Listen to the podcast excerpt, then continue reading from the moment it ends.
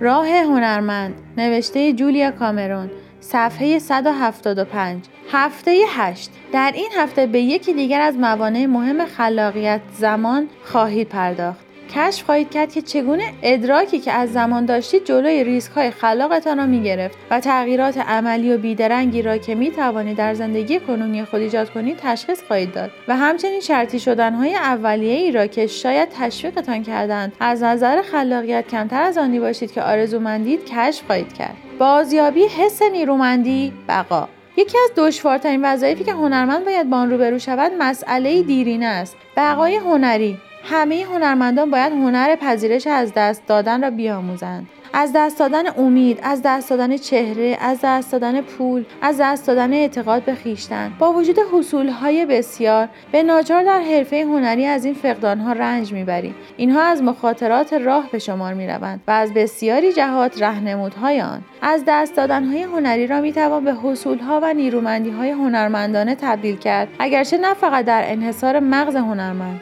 متخصصان سلامت ذهن بیدرنگ خاطر نشان می‌سازند که برای پشت سر گذاشتن فقدان و فرا رفتن از آن باید آن را تصدیق کنیم و در میان بگذاریم. از آنجا که فقدانهای هنری کمتر آشکارا مورد اذعان یا ماتم قرار گرفتند به لکه هایی مانند جای زخم تبدیل می شوند و جلوی رشد هنری را می گیرند با این فرض که دردناکتر و احمقانه تر و تحقیق کننده تر از آنند که در میان گذاشته شوند و بدین طریق شفا یابند به فقدانهای نهفته بدل می شوند. اگر آفرینش های هنری فرزندان ذهن ما هستند فقدان های هنری سخت جنین ما محسوب می شوند زنان وقتی کودکشان به دنیا نمی آید اغلب به طرزی وحشتناک و در خفا رنج می کشند ما نیز به عنوان هنرمند وقتی کتابمان به فروش نمی رود فیلم ما برگزیده نمی شود هیئت داوران نقاشی های ما را نمیپذیرد بهترین سفالی که درست کرده این می شکند شعرهایمان با استقبال مواجه نمی شود در فصل تئاتر مچ پایمان صدمه می بیند و ما را به بستر می اندازد به طرزی وحشتناک احساس از دست دادن می کنیم باید به خاطر آوریم که هنرمند درونمان کودک است و آنچه که از نظر عقلی قادر به کنار آمدن با آنیم فراتر از چیزی است که از نظر عاطفی می توانیم تاب آوریم باید هوشیار باشیم تا از دست دادنهای خود را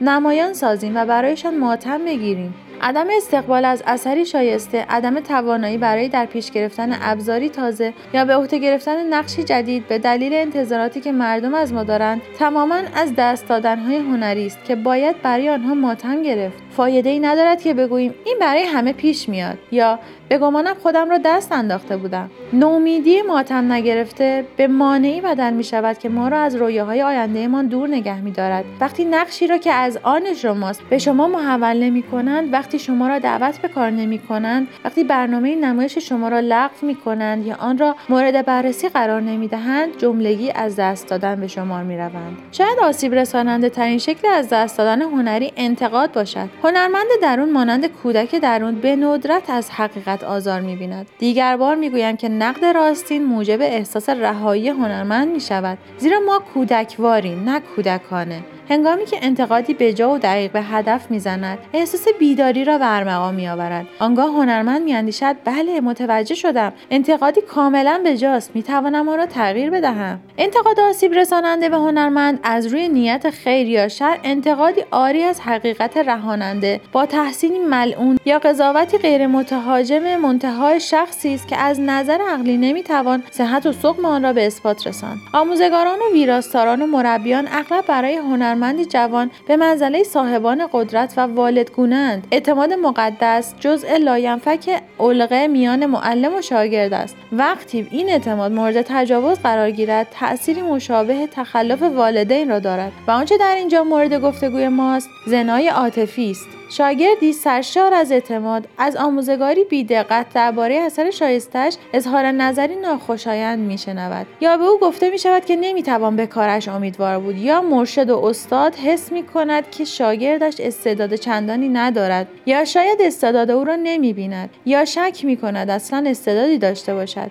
چنین انتقادی که از طبیعتی شخصی و تیره و تار برخوردار است مانند آزار رابطه جنسی نامشروع است. تجربه ای که لکهدار می کند اگرچه شاید محدود کردن آن دشوار بنماید. شاگرد چمسار می شود احساس می کند هنرمند ارزنده ای نیست. یا حتی بدتر باید خیلی احمق باشد که به هنر رو کند. پایان. برای ارتباط با ما آیدی صوفی underline کاپل را در اینستاگرام جستجو کنید.